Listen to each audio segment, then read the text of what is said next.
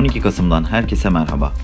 İstanbul Büyükşehir Belediye Başkanı Ekrem İmamoğlu, Birleşmiş Milletler İklim Değişikliği Çerçeve Sözleşmesi 26. Taraflar Konferansı'nda olası İstanbul depreminin etkilerini hatırlatarak dünyaya çağrıda bulundu.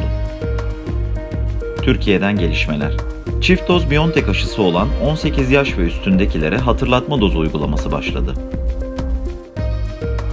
Eski HDP eş genel başkanı Selahattin Demirtaş'ın eşi Başak Demirtaş'a gerçeğe aykırı bir sağlık raporu aldığı iddiasıyla 2018 yılında açılan davada hapis cezası verildi. Demirtaş'ın avukatları yaptıkları yazılı açıklamada Başak Demirtaş'ın 2015 yılında geçirdiği operasyonlar sonrası öğretmen olduğu okula sunmak için sağlık raporu aldığını ancak rapor tarihinin sağlık kurumu tarafından hatalı yazıldığını belirtti.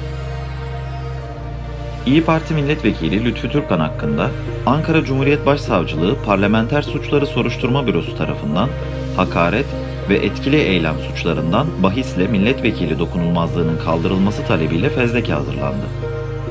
Hazırlanan fezleke Adalet Bakanlığı'na gönderildi. İyi Parti Grup Başkan Vekili Lütfü Türkkan, Bingöl'de şehit yakın olduğunu iddia eden bir kişiye ettiği küfrü kabul ederek Meral Akşener başta olmak üzere tüm kadınlardan ve herkesten özür diledi. Dünyadan gelişmeler. Dünyanın en büyük iki karbon emisyonu üreten ülkesi ABD ve Çin, Glasgow İklim Zirvesi kapsamında iklim değişikliğiyle mücadele işbirliğini hızlandırmak için anlaşma yaptıklarını açıkladı. Anlaşmada her iki ülkenin gelişmekte olan ülkelerin iklim konusunda ihtiyaçlarını karşılamak için 2025 yılına kadar her yıl ortaklaşa 100 milyar dolar yardım yapmayı taahhüt ettiği bilgisi paylaşıldı.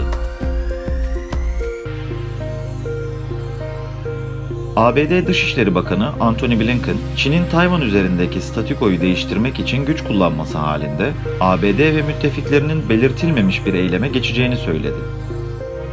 South China Morning Post'un haberine göre New York Times'ın ev sahipliğindeki bir forumda Blinken'a Çin'in olası saldırı durumunda ABD'nin Tayvan'ı savunmak için müdahale edip etmeyeceği soruldu.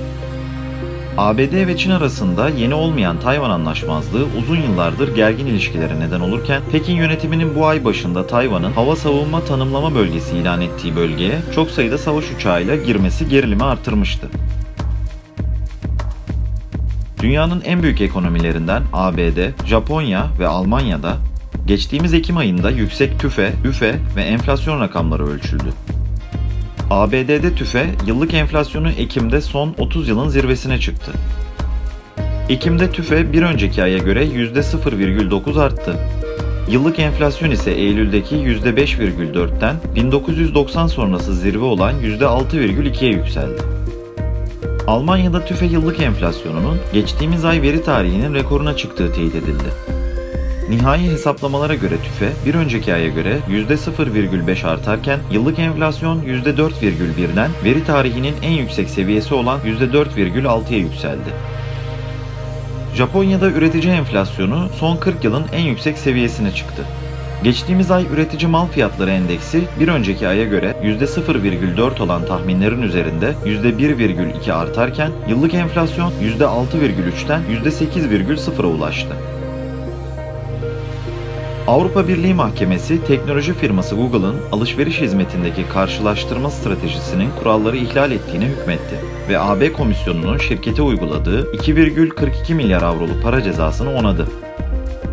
AB, Google'a arama motoruyla kendi alışveriş hizmetlerine avantaj sağladığı gerekçesiyle inceleme başlatmış. AB Komisyonu 2017'de bir arama motoru olarak pazar hakimiyetini suistimal ettiği gerekçesiyle Google'a 2,42 milyar avroluk para cezası vermişti.